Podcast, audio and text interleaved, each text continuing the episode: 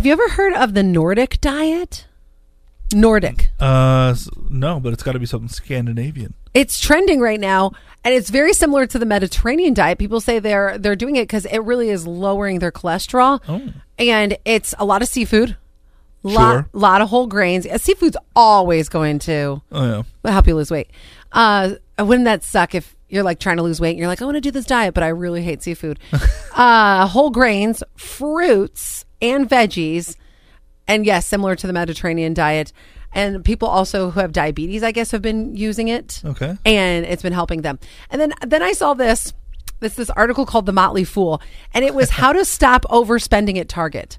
I will Oh, tell you how. Don't go. Just don't go. That's the only way that I can stop overspending.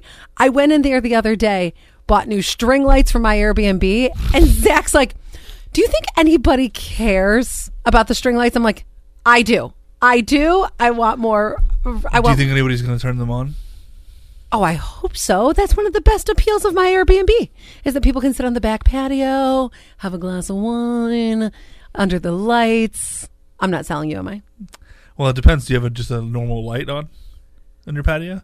No, I don't. Oh, so you Well, have then- to. You well, have then- to. Then I see it. Yeah. Yes. Yes. Exactly. If Thank it's your you. only source of light, I understand. Yeah. So if if you're trying to not overspend at Target, there is no way.